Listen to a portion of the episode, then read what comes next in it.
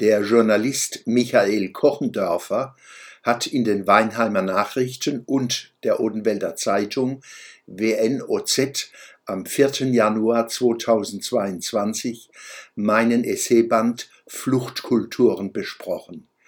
Ich empfehle Ihnen die Lektüre dieser sorgfältigen und kundigen Rezension. Sie finden Kochendörfers Artikel hier auf meiner Homepage im aktuellen Der Schwöbelblog am Samstag, 8. Januar 2022.